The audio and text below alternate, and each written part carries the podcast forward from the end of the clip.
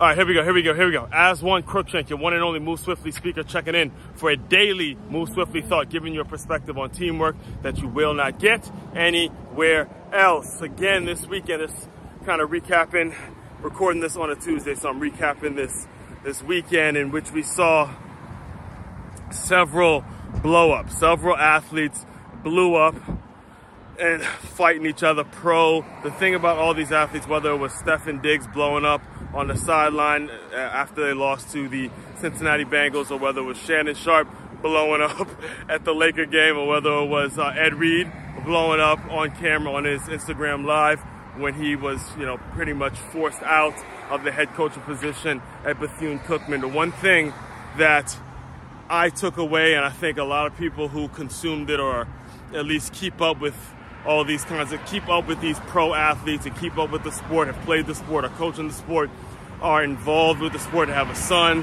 that plays the sport, whatever it is. The one thing that all of these blowups had in common were that all three of them were pro black athletes, professional black athletes. I use the word professional for a reason, all right? Professional black athletes that had a non professional moment, right? That were not conducting themselves like professionals because they were triggered in some way. You know, again, I'm not the one to judge. I had my, I've, I have my fair share of blowups. As you guys, if you listen to my podcast, the Move Swiftly podcast, if you know me, you know I have my fair share of blowups. So I'm not judging anyone on this, on today's Move Swiftly thought. I'm just giving you or offering you a solution and offering you a an understanding. All right, because like I mentioned, I myself Excuse me, by the way. I myself have had my share, fair share of blowups, right?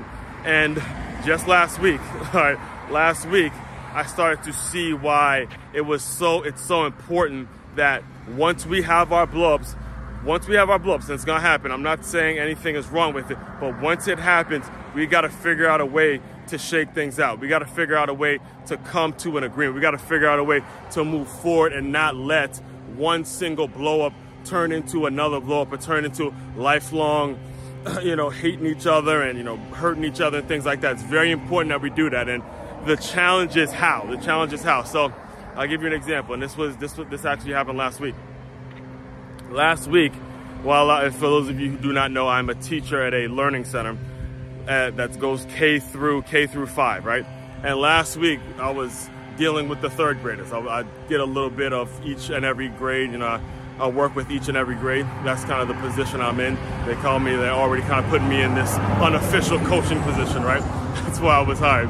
So just last week, it was during the third grade recess in which there was a soccer game and there was a huge fight, a huge fight between two black boys. I mean, to the point they're, they're swinging on each other calling each other names. You know, one of the one of the boys, his mom works at the works at the school, so you know they're going in on his mama, and I mean it it just got really really nasty to the point where I had to break up. I had to stop the game, break them up.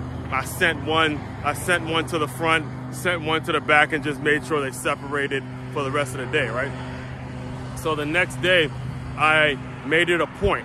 You know, I, I spoke very sternly with him, like, look, we're gonna play the game. We're gonna compete. We're gonna do all those things. All that stuff is great. I love the fact that you guys want to win. But at the end of every game, if you guys don't shake each other's hands, we will not compete again. We will not do anything fun out here. We will just sit out here, be bored, and do absolutely nothing. Got it?